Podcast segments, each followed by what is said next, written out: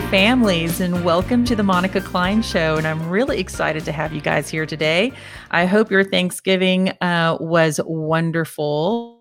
Uh, hopefully, you're not still in your food coma, hibernating at home. Uh, maybe you're nice and active today. I am. Uh, and I had a nice hibernation over the weekend, had a great time. Um, but, you know, we are back in business. And so it's time to talk about family and it's talk time to talk about ways that we can protect family. And as y'all know, um, I speak on comprehensive sex education quite a bit.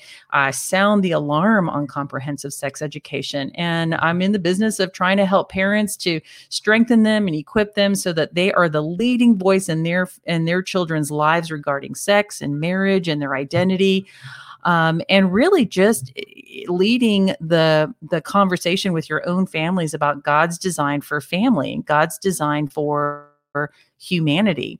Uh, you know, we all need a standard, and that is the standard that it takes a family and the Monica Cline Show uh, work from. Is that there is an absolute truth, and and I'm committed to that.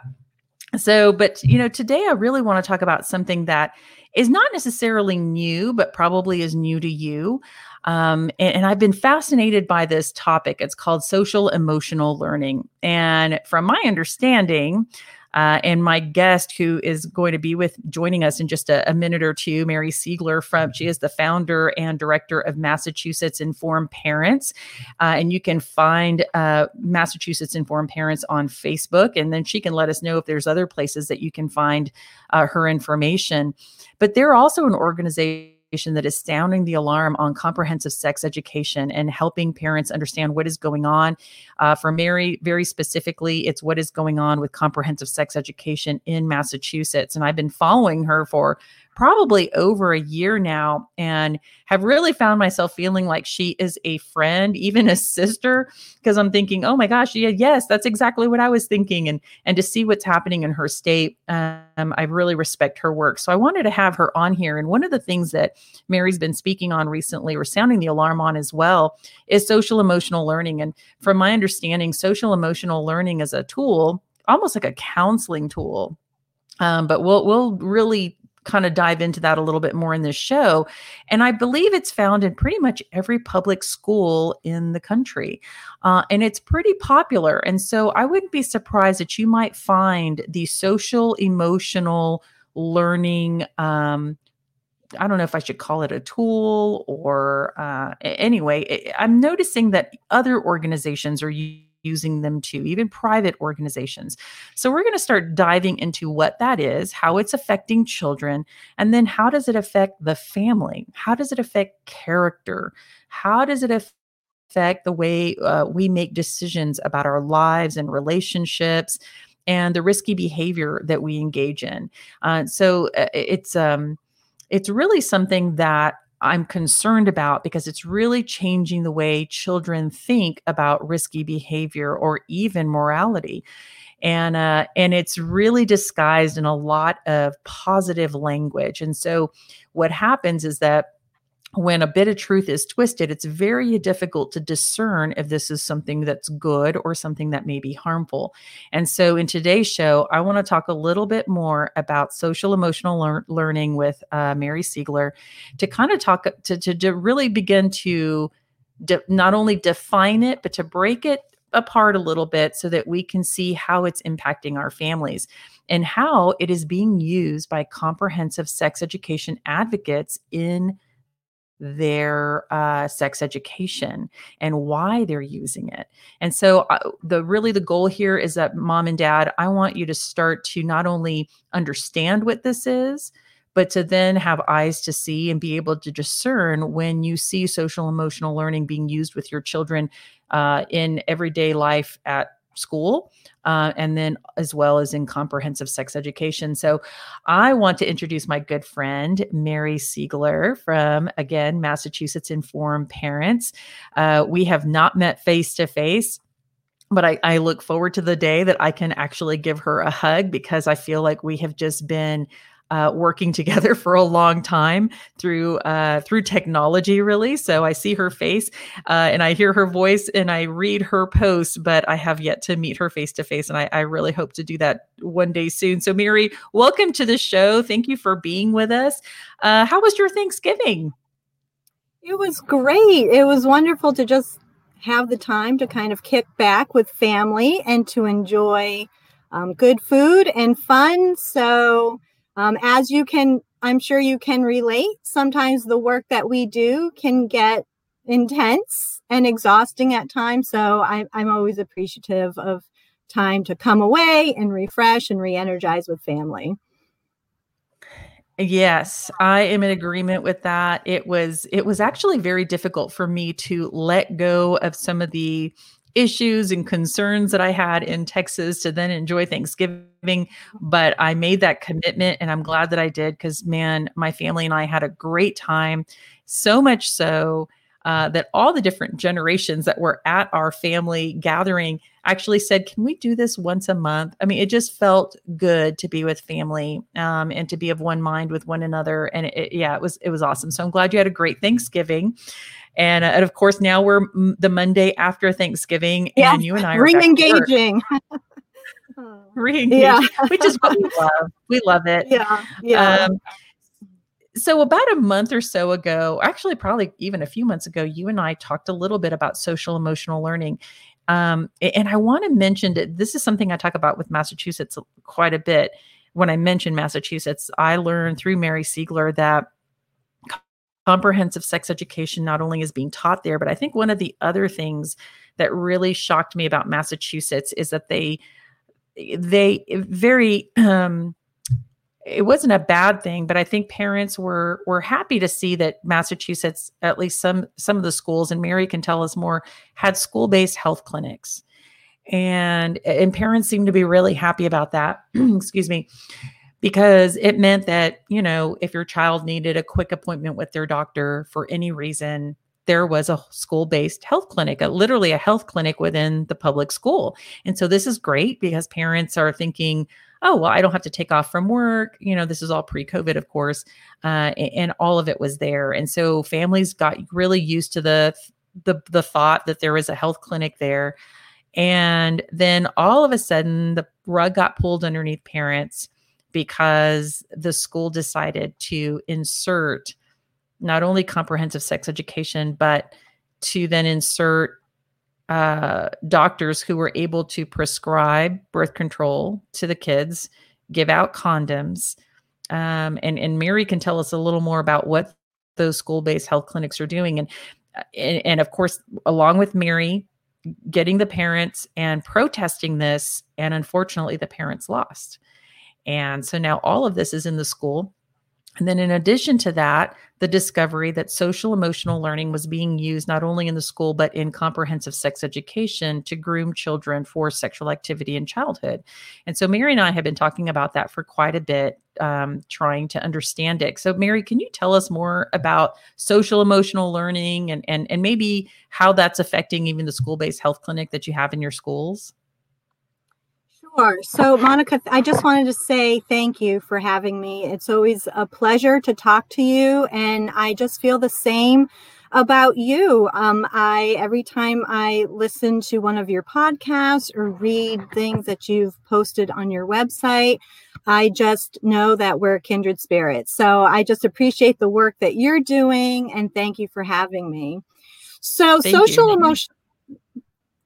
So, social emotional learning um, you know, it's really this kind of innocuous thing. It's really kind of hard to wrap your um, your head around it because um, what it, it, it's it's really hard to nail down, and it's it's even more difficult to explain to parents so that they can really understand what's happening. But so, in a nutshell. Social emotional learning really is meant to psychologically prepare students to accept new cultural norms.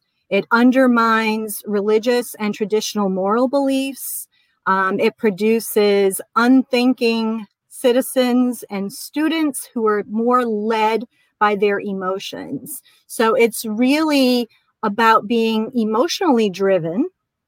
It's really about creating more groupthink.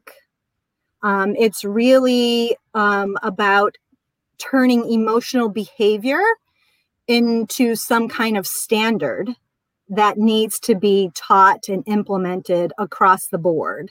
Um, so there's just there's so many ways that social emotional learning works itself out, not only through curriculum, but just through a school culture. Um, and even we can see it working itself out in the public square, even. Um, I, you know, a, a lot of the work that I do is focused on public schools, K through 12. But now that I have a son who's in college, I'm seeing it really worked out there as well. Um, I see it utilized even in the evening news. So I'm just seeing it more and more. Um, it, it's kind of like once you start to become aware of something and what's behind certain messages or initiatives, it becomes more and more plain.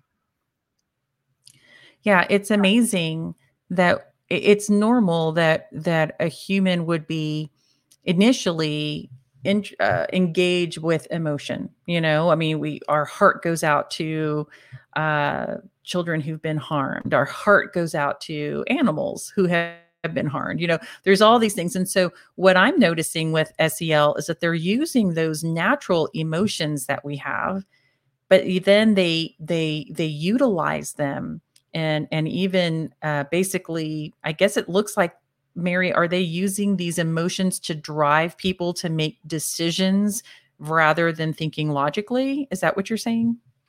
Yeah, so uh, really what it's doing is it's teaching students that what makes themselves or others feel good that that's the highest value. So mm-hmm. um and it really seeks to modify students' values and their beliefs and their behaviors. Um, so it, it, replaces right and wrong with pop psychological initiatives. Um, and it really moves students away from academic education. It places an emphasis on unhealthy attitudes and mindsets. So it's it's just it's very dangerous. It's very um, it's difficult to identify because here's how it will present itself.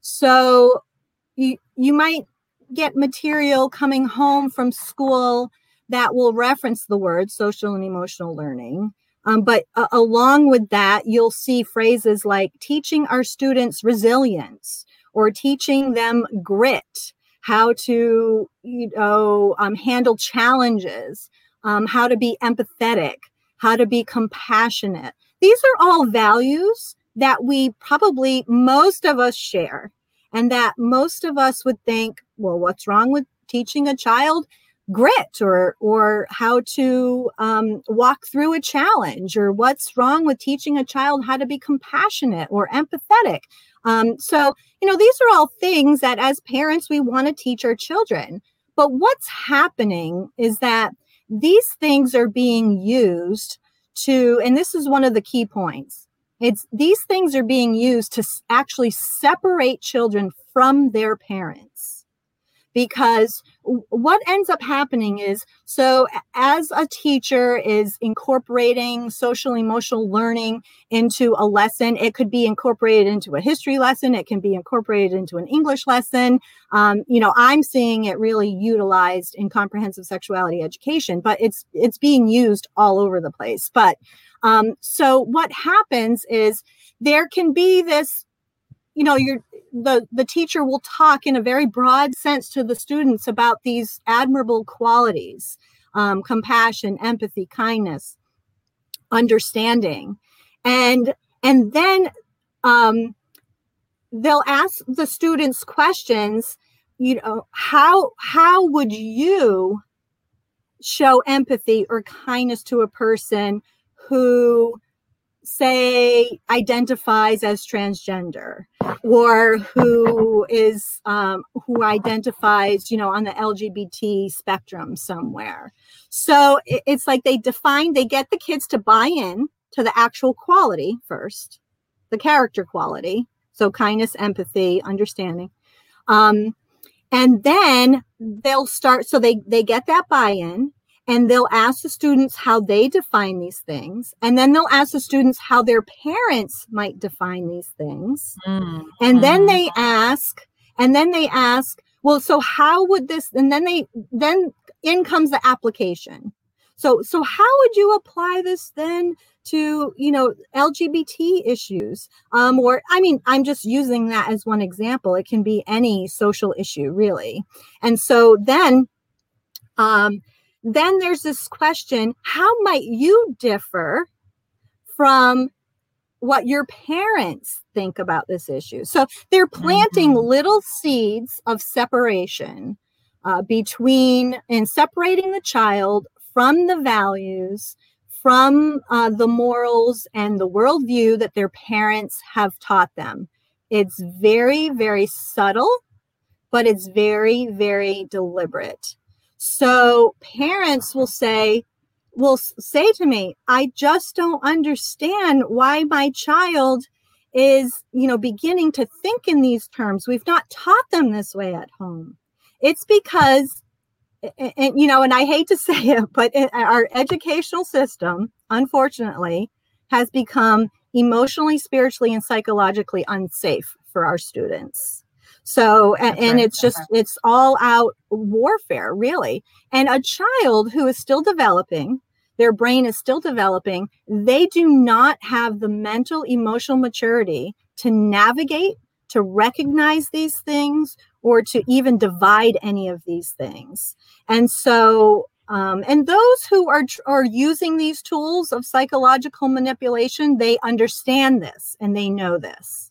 So um, there's really so much that can be said about it, Monica. Um, uh, but that's that's just kind of an introduction to to what's happening um, and to well, those yeah those are great examples i think that that made it eh, very clear to to i wanted an example and that was a perfect example of how comprehensive sexuality education or even just the school as a whole uh, could be teaching these new um, beliefs in in a way that is so subtle um, it, it reminds me of you know really in Genesis how it, it, was just a real uh, manipulation of words mm-hmm. that that led to a, a, a poor decision, um, to a sinful decision. And the truth is, is that what I'm noticing, what you said, you know, when they say how how would you, um, the question posed to children is how how would you show compassion towards a child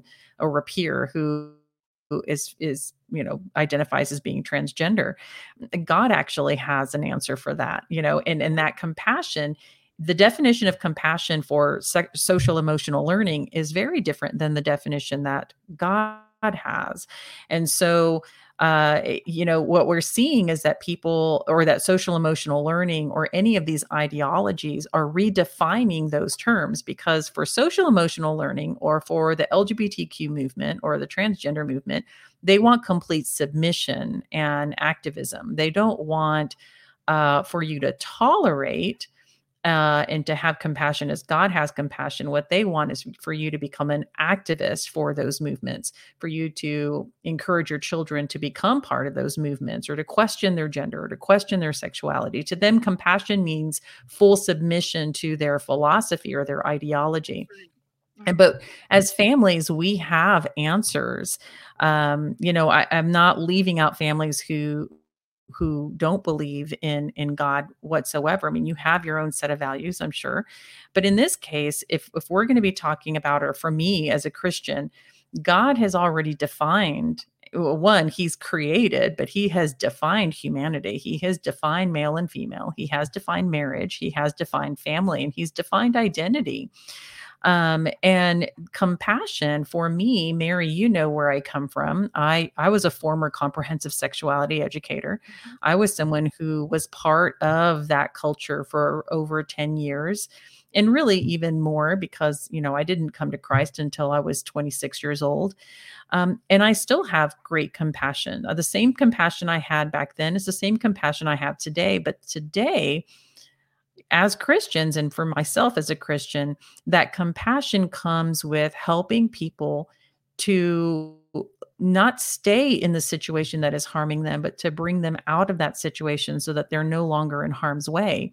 So the compassion um, compassion led without truth can can lead people down destructive paths but compassion with truth can help people have an abundant life and find health and find spiritual health and find physical health as well it's not about uh, harming someone or or beating someone over the head with with an ideology but this is very, I mean, you bring up a good point that social emotional learning is creating, once again, a wedge between parents and their children. Um, it is defining morality. It is giving, you know, uh, using psychological kind of techniques to groom a child into believing that this is the, the right way. Uh, they're even going as far as saying your parents think differently, and it's okay for you to think differently from your parents. Um, and and the truth is, is that in Christianity, we have free will, and we all know that our children are going to question for themselves, and that is good that they can question for themselves. Now, it's a very different process for someone to begin to get to an age where they start questioning and asking questions uh, that's very different than grooming a child against their family or grooming a child um, with psychological techniques. That that's very it's very different. Um, but how are you, Mary? How are you seeing social emotional learning being used in comprehensive sexuality education? So, with comprehensive sexuality education, there um, there is this idea, really the philosophy that's behind, um, and I'm just going to say CSE for short. Um, what's behind CS, CSE is the philosophy that children have sexual rights, the right to sexual pleasure. So, um, and this, of course, is all driven also by emotions and by feelings and what feels good. I, if you remember, I said that feeling good is one of the highest values that is proposed um, in SEL education.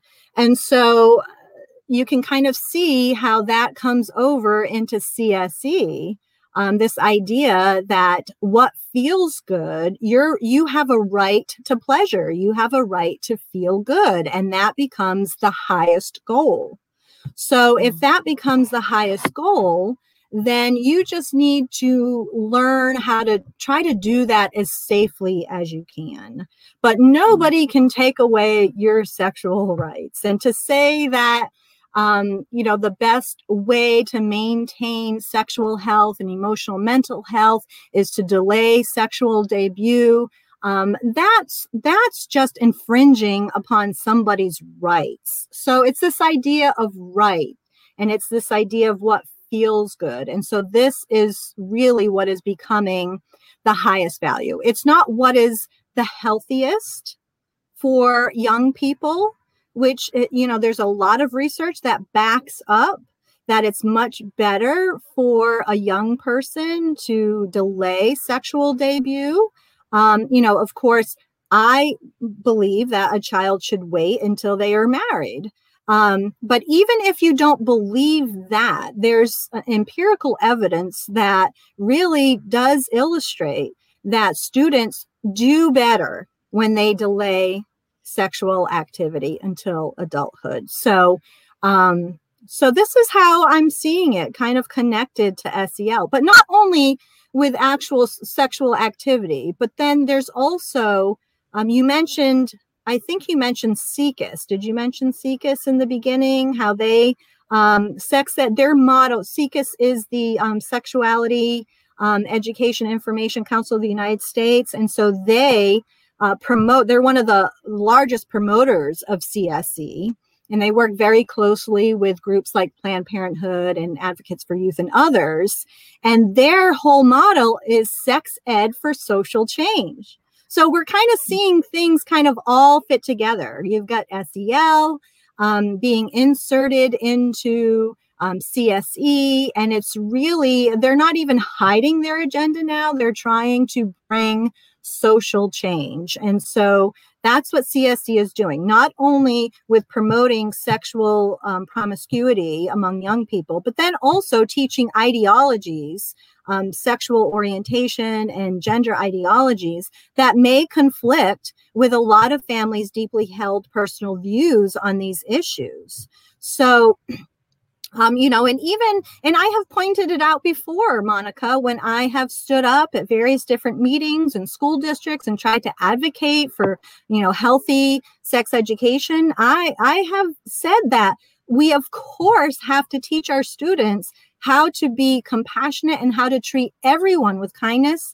and fairness and dignity, even if we don't agree with their ideas about sexuality and gender but it does not require our students to be indoctrinated into these ideologies in order to know or to learn how to be um, kind to other people that they may not share the same views with. So, um, so this is how it's kind of all working working together. It really is just um, become psychological warfare the way that I see it. And so what's happening in elementary school is that um, SEL. So, you know, some of the really graphic content that's contained in CSE, a lot of school districts, they understand will never get this implemented in the elementary grades because parents will just, they'll see it and they'll just react. But they know that if they can insert SEL, that SEL throughout the elementary years will psychologically prime and prepare the students when they are young so that when they do enter fifth, sixth grade, seventh, eighth grade, which is where I'm seeing puberty education and sex education um, happening in the schools, they know that by that point, they've already psychologically primed them to accept what's going to be inserted or taught through CSE. That's right. And that that is a great point. I love how you made that connection that uh you know the truth is is that SIECUS and and all of the CSE advocates um they they are patient. they're bold. They're much more bold now. They're not trying to hide. Back when I was a comprehensive sex educator, we hid it quite a bit. It was very hidden. Um, we talked about behaviors rather than identities so that no one would, uh, so there wouldn't be any red flags. Uh, but we were still teaching, um, promoting alternative uh, sexual behaviors at that time without calling it what what people are calling it today like you know whether it's uh, having homosexual sex or whatever it may be. Um, so they're much more bold today. They are not hiding their agenda so there can't be anyone who can say, well, I didn't know. But then at the same time, you know, this is why we have programs like this is that, you know, it, it, every day parents are working and, and doing what they need to do to care for their families. And so they may not know what you and I know because they're not researching it the way we are. So we're here to sound those alarms. But yeah, that's it's interesting how the overall agenda is social change. And what does social change really mean? And so what I have seen like for example even in austin isd's um, uh, curriculum that they passed and really what they passed in austin isd here in texas is um, they created their because we had laws that kept planned parenthood from having their information in our schools they got really creative and they created uh, the administration at austin isd created their own comprehensive sexuality curriculum. It was a hodgepodge of a bunch of different curriculums, and they were all CSE driven, and they were all driven by social change. So, what is social change? Well, one of many examples in that curriculum is that they had a whole section teaching children that heterosexuality is not normal and that they need to abandon this belief that heterosexuality is normal. Um, and so instead of calling it heterosexuality, they then relabeled it being heteronormative. And so they were going and probably still will be teaching children that there's a concept called heteronormative, which is basically saying that you're being very discriminatory if you believe heterosexuality is the norm in our society. And so they're putting a negative spin on it. And they're basically saying that you must adopt this Alfred Kinsey you know, which we'll do another show on Alfred Kinsey, but this um, Alfred Kinsey uh, oh, Mary, help me with the the word kind of. Um, a spectrum, of, of, of well, not just the philosophy, but but that, that you're on a spectrum. You're either heterosexual on oh, one yes, yes, and yes. homosexual, mm-hmm.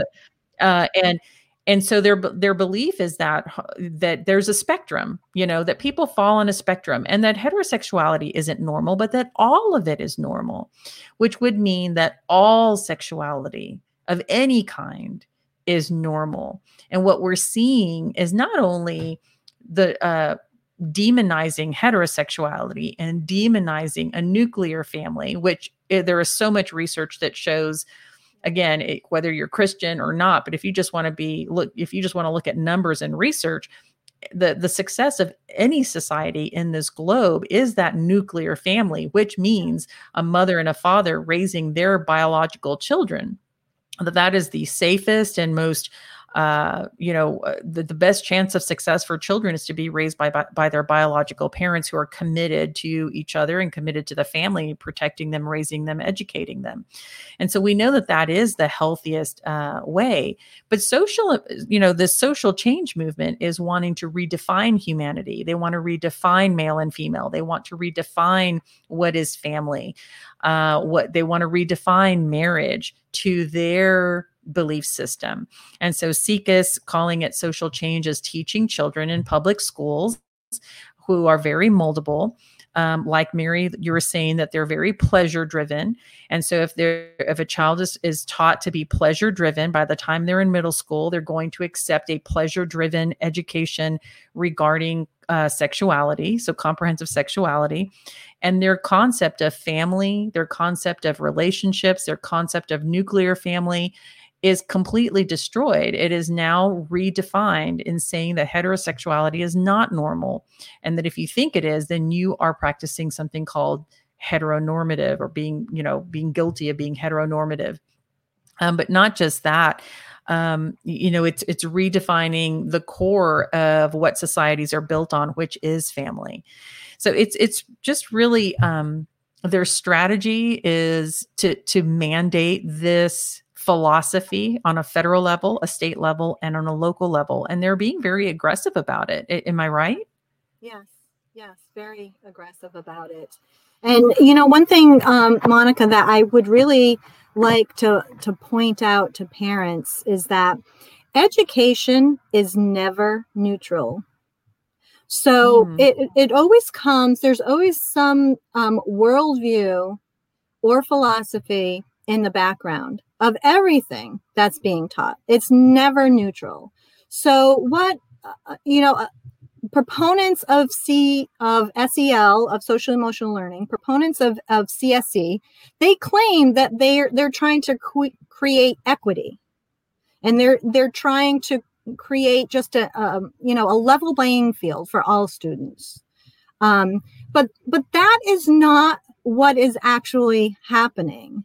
So they are just, um, they are pushing their philosophy of how things are defined and how they are worked out, e- even in, in interpersonal relationships, in the public square, um, in society as a whole. So I, I think it's really important for parents to, to understand that the public schools um, you know, although they say that they try to keep everything neutral, that is not what is happening because education can never be neutral. And so when you're, when you're, when they are teaching social emotional learning um, to your student and they're teaching your child how to be compassionate, for instance, um, they are teaching from whatever their worldview is.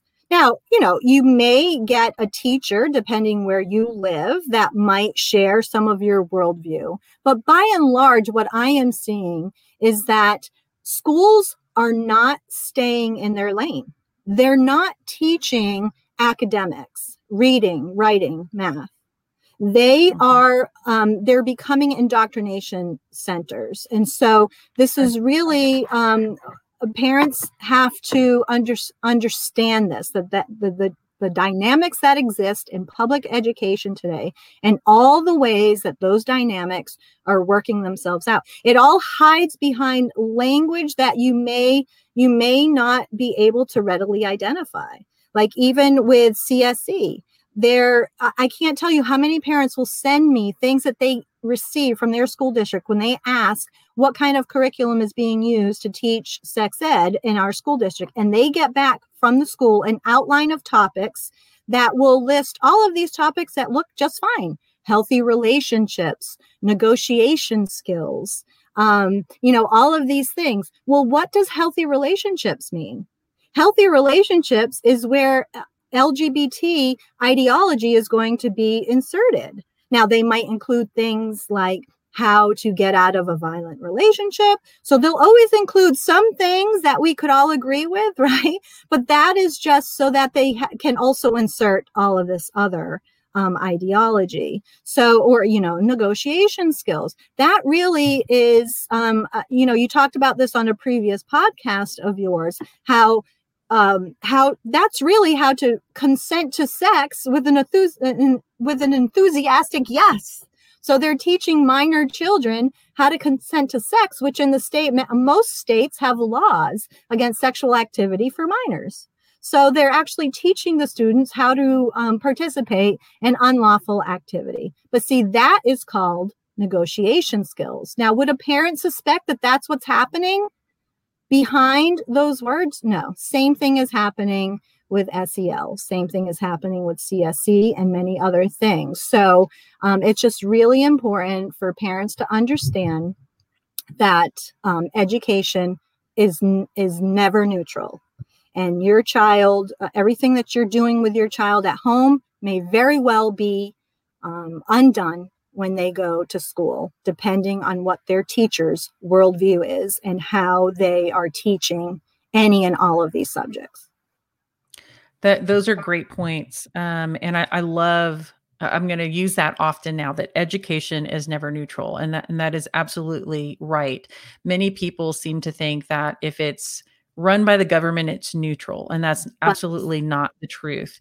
Um, any character education has its own spin on things. Um, and I believe that character education belongs in the family. Um, so, I mean, I, I I don't believe any child should be receiving character education at any public school because it may not uh, it's not going to match what the individual families believe. And so you, you we we live in America. We have free, uh, you know, it's we the people, and in the schools. You're absolutely right, Mary. And I've said the same thing that they need to stay in their lane and they need to be teaching academics, not character, not morality. Um, now, of course, many years ago, when uh, schools were run from a Christian perspective, I think that that was very equitable, but not everyone's going to agree with me on that. But it was very much about uh, respecting people's boundaries as well. Now, there was there was a few points that you made that I wanted to expound on a little bit, and and I think it's that fine line is that uh, with it takes a family. I've always said that I believe sex education, relationship education, all of that needs to stay in the family, which is why it takes a family exists because I want to equip parents to be able to have those conversations at home. You can learn different facts, different things. If you like it, you use it with your children. If you don't, you have the freedom not to. Um, I want that freedom and that power to be in the hands of parents, not a government, not the state. Um, and so I will go as far as saying that I don't believe sex edu- sex education, uh, which I believe is majority. I know my a good friend that we share, Debbie Simmons, has always said that sex education and the majority of it is actually character education. It's it's not uh, you know all science. It's you know it's it's a small percentage of science and a whole lot of character education. Um, and and so that's why I believe that that belongs in the hands of parents, not in the public schools. So I'll go as far as saying that I don't believe even sexual risk avoidance belongs in the schools because it may not meet the the needs or or the beliefs of many of the families. I don't believe in any kind of sex ed mandate whatsoever. I do believe in an opt in.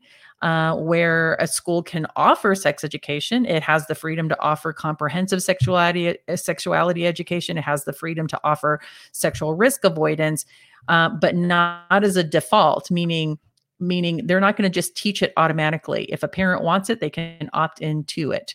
Uh, if you really want comprehensive sex education, you can go to SIECUS, you can go to Planned Parenthood, you can go to Advocates for Youth. You don't have to have it in the public school. But these organizations want it in the public school because it means money for them and they get to groom a whole generation of children for a future of social change. So, um, so again, I don't believe in any sex ed mandates, whether it's sexual risk avoidance or comprehensive sexuality education, because I believe that the character education belongs to the parents. Now, I do want to touch a little bit on consent because parents are really confused. It's like, well, of course you want you know there, there's this whole movement to say that consent education which is teaching people that you're not allowed or children really uh, it's teaching children that you are not to engage in a sexual activity with someone unless they say yes or give you enthusiastic consent. And the reason I use the word enthusiastic is because that is Planned Parenthood's term for it. So if you Google Planned Parenthood consent education, you're going to see videos or you're going to also read articles on their webpage that says you, you know, that you should be giving an enthusiastic consent to sex. And, and you know, and that's their way of they they twist that into this belief system that if we learn how to only have sex with someone who's giving an enthusiastic consent um, or an enthusiastic yes, then then we will end sexual violence that it's going to stop sexual violence. Um, so they're not teaching no, they're not teaching refusal skills because they think that's really negative. And so recently, you know, I, I knew that that did not ring true with me. You know, that if you can't teach a young man or a young or a young girl how to say no, um, that that would be a huge problem. We need to be able to say no. No is not negative. No is setting a boundary. It is saying absolutely not. You are not going to do that you know um, it, it's very very healthy to teach a child or even an adult how to say no. So I took this question to uh, a woman who who was a victim of human trafficking as a young girl. She's now an adult and is an amazing public speaker, and she also, um, you know, helps other girls who've come out of sexual human trafficking. And I asked her about consent, and she thought about it, and she thought about it, and she said, "You know what? I when I work with my girls who have come out of sexual human trafficking, I don't teach them consent. I teach them the power of no. Uh, and not only saying no, but to say no without justification. You don't have to justify why you're saying no. You don't have to give a reason, nothing. It is just no. And that other person need, and it needs to be a forceful no so that that other person understands you mean it. It's a no. She's like, consent is very confusing, and especially for girls who have come out of sexual human trafficking, because she said traffickers are masters at getting their victims to say yes, to consent. And she used the example. She said, Many people think that victims of sexual human trafficking are chained up to a bed somewhere or in a room somewhere and that this is how you know and that they're just stuck there and that and that you know atrocities are happening to them. She said but the truth is is that a a trafficker can groom a young girl who's in school and groom her in such a way that she will say yes to being abused. She can go to school. He can tell her that right after school go down to this address where you're going to have sex with this person and she will do it now, she's consenting, but not in a positive way, obviously. It's she's being threatened, but she is consenting. And so to give a consent message is very, very dangerous. Uh, and she said, not only children, but even adult women are uh, adults can be very vulnerable to a trafficker who has groomed them and brainwashed them to now give consent to something that is harming them and illegal and, and is inhumane. So she agreed that human trafficking organizations and in counseling refusal skills and saying no is the way we stop this not helping children to consent to having sex and you made the point as well that children in like in the state of Texas, it's illegal for children to consent under the age for to sex under the age of 17, mostly because we understand that they are not mature enough or have the ability, uh, maturity to be able to consent. But here we see, uh, Mary, in, in California, that they're reducing the age of consent to 14. Yes. Uh, which really is not protecting children, but it's protecting the adults who are wanting to have sex with children. Yes, and um, all of this consent education, I've been saying um, for a long time now that it is actually um, it's it's manipulation.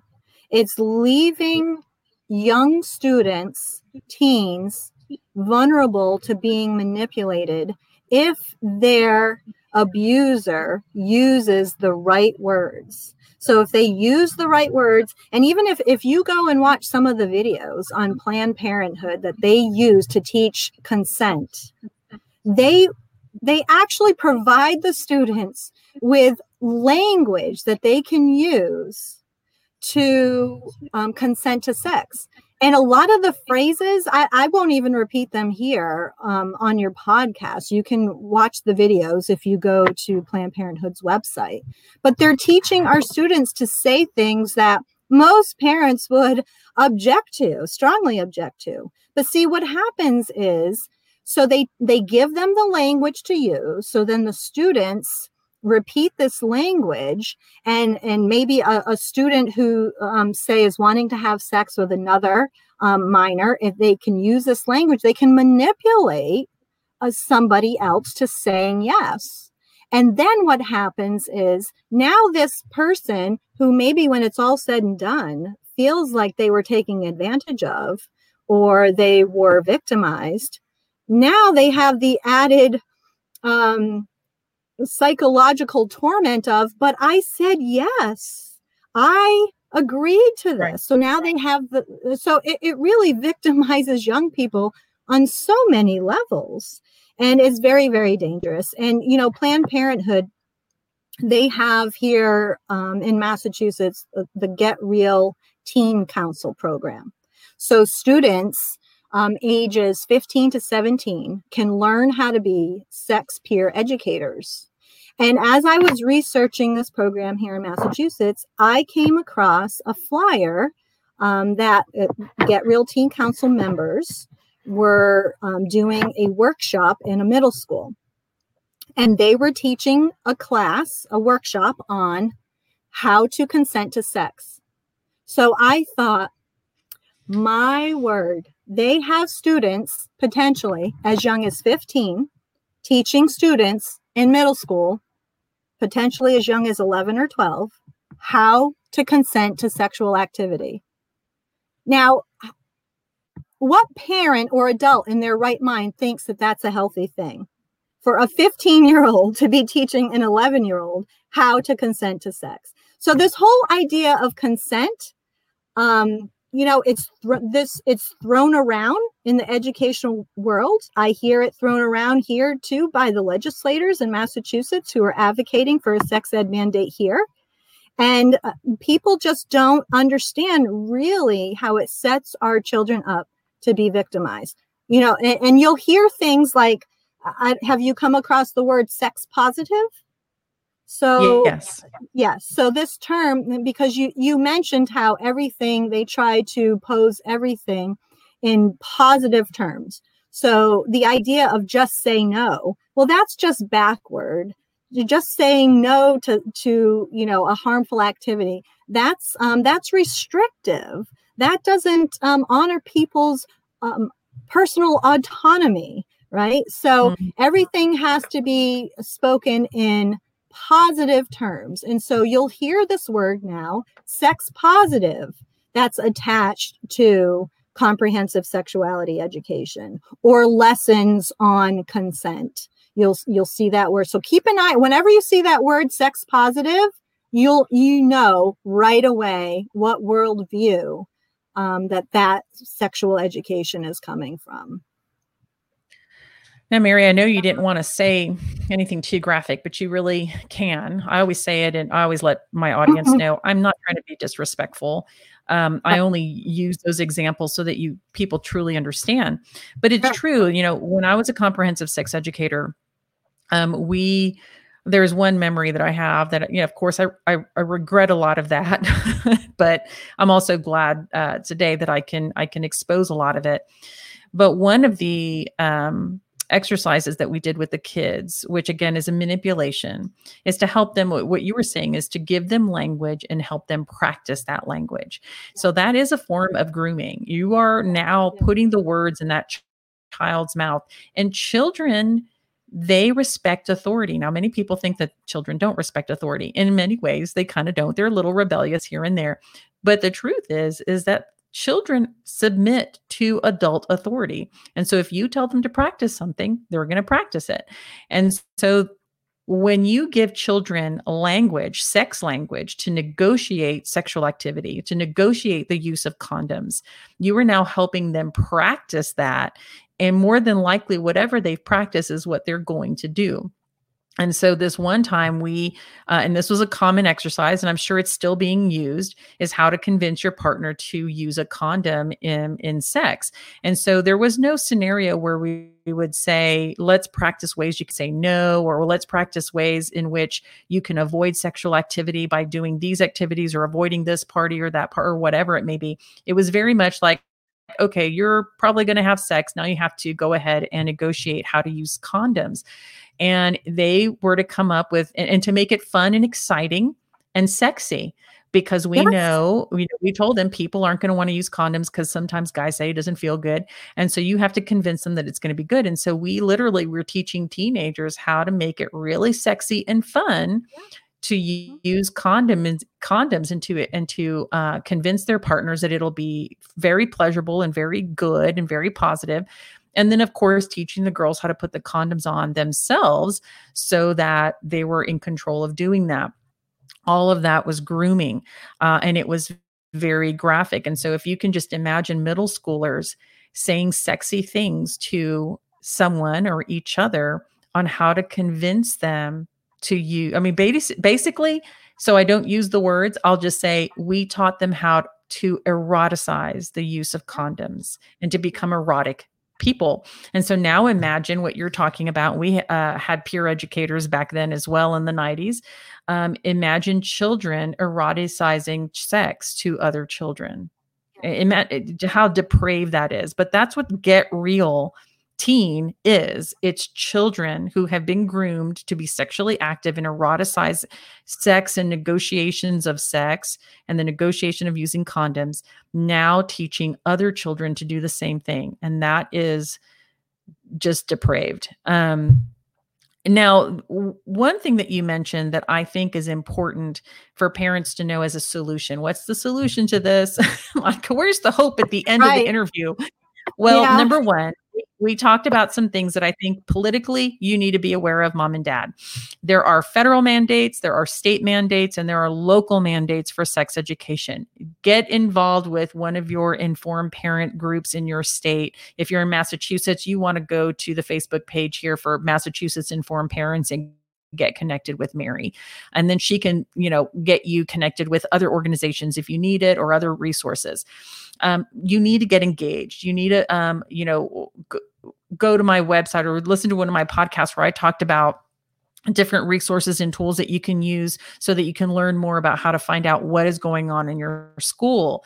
Get involved with your legislators um, get involved with your school board start running get into leadership positions so that you are making these decisions with other conservative parents to to uh, care for your children. And I hate to say it, but if your school is completely overrun and indoctrinated, it may be at the point where you have to start discussing and finding ways to pull your children out of the school because this is why I'm saying this. It is happening every day in every classroom and down every hall with posters, all kinds of things. And your children are in a war zone constantly. And so this is why parents need to start leading this conversation so you can help your kids navigate that. And you can go to it takesafamily.org to learn more about that. Shoot me an email at monica at it takesafamily.org and I can help you as well. But uh, one of the things that I wanted to mention that you can do today, mom and dad, is start praying and thinking about ways that you can have that you can speak to your teen about purpose. Every teenager wants purpose in their lives. Every teenager, and I want to say that every human wants to know that they are important, that they can do something important in the world, that they are part of something that is that is improving people. I mean, they really do want to be part of something significant. And let me tell you, Planned Parenthood, SIECUS, all this, all these different ideologies that we're talking about, they're honing in to your kid's need for a greater purpose. And this is why our children, not only are they moldable, but this is why they're so attracted to those movements because they give them purpose. They take the time to t- teach them these things and then say, You can even teach them. How amazing is that? I have so much confidence in you that you can be a peer educator. You're not even out of school. Isn't that amazing? And it gives them this great sense of purpose to be part of something bigger. Mom and dad, you need to take the time to instill purpose in your children, to do to to to let them know I believe in you to be able to do this. Let's find things that we can do, you know, and, and just instill in them this sense of that they are important and that they are world changers within your family and that you're there supporting them. Because if you don't do that, these ideologies in the world are going to do it for you and they are doing it. And uh, so, and it's not hard to do, guys. It's it's really not. It's start looking at your kids through. Uh, again, I'm a Christian, so I'm like, start looking at them through through the eyes of God. How what are those unique things about your kids that are different from you?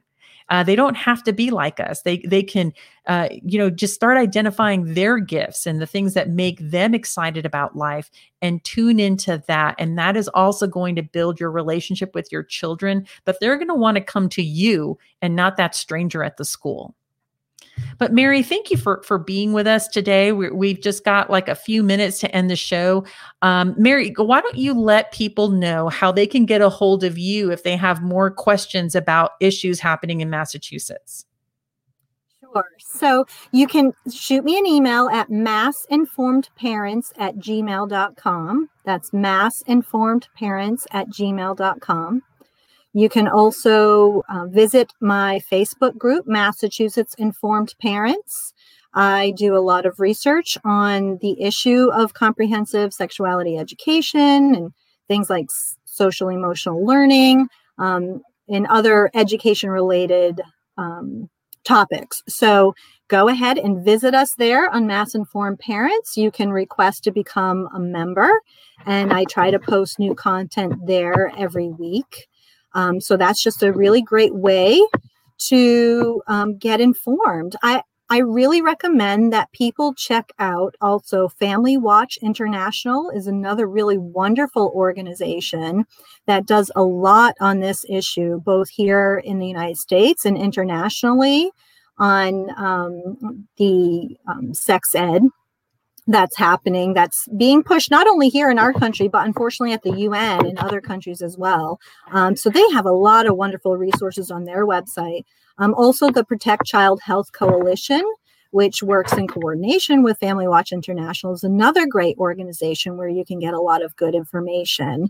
Um, of course uh, monica's website is really a great place too just to um, you know what i love about what you're doing, Monica, is you're calling parents back to their children. So, you know, all of us as parents, we love our children, we're committed to them, but we have a lot of demands on our life. Like we're we're trying to put food on the table, where uh, many of us are working, and and there's just a lot of demands. And sometimes we can get distracted and kind of just start running on autopilot. But um, so if, if there's anything that I want parents to kind of take away from this this uh, podcast today is to really do some soul searching and to you know think about um, you know am i fully engaged with my kids? Am i fully present with them? What are the areas where maybe i need to talk to them more about? And i agree with you 100% monica that parents are the best educators for their children when it comes to sex ed and they are the primary educators of their children. And so I would just, um, I, I affirm what you said monica that we we have to kind of take back the reins right? We've just we've um we've let the school kind of take over in so many ways. We've let like the quote unquote experts take over in so many ways. But really god has uniquely qualified us as parents to be educators of our children. So don't let the school tell you that they know better for your kid for your child. It's just not true. You know what's best. And so um, i would just encourage parents to to um, you know turn their um, heart toward their children and to just really um, pay attention to what's going on and the messages that they're receiving and inoculate them at home with the truth so that they will know how to um, identify falsehood or things, harmful messages when they are out at school or, or just, you know, interacting with their friends. Oh, so, um, just by way of general encouragement. But Monica, did you have a question? I was going to just recommend some things they can do locally. Yeah, no, go ahead. Oh, okay. So, uh, also locally, um, I really think that it's important to pay attention to what's happening locally.